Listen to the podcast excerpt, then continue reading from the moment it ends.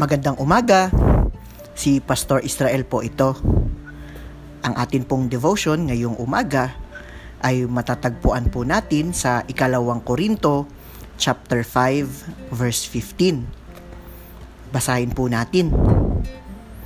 Sinasabi po doon, namatay siya para sa lahat upang ang mga nabubuhay ngayon ay huwag nang mabuhay para sa sarili, kundi para kay Kristo na namatay at muling nabuhay para sa kanila. Isang mahalagang aral ang ipinapahayag ni Pablo sa talatang ito. Kanyang ipinapaalala sa mga mananampalataya sa Korinto na ang kamatayan ni Kristo ay nararapat na magbigay ng inspirasyon upang tayo ay mabuhay para sa Kanya. Tunay nga na tayong mga Kristiyano ay hindi na nabubuhay para sa ating mga sarili.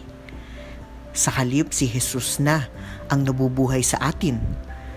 Ano man ang ating ginagawa, saan man tayo magpunta, palagi na nating dala ang mga katangian ng ating Panginoong Hesus. Kaya naman, nararapat na magsikap tayo sa lahat ng panahon na siya ay ating tularan. Hindi man po tayo perpekto, hindi man natin talagang matularan ng lubos si Jesus. Ngunit ang kanyang presensya ay palaging sumasa atin. Binibigyan niya tayo ng lakas sa ating pagsisikap na lumakad sa landas ng ating Panginoon. Tayo po ay manalangin. O Diyos, tulungan mo nawa kami sa gitna ng aming pagsisikap na mamuhay katulad ng aming Panginoong Hesus. Amen.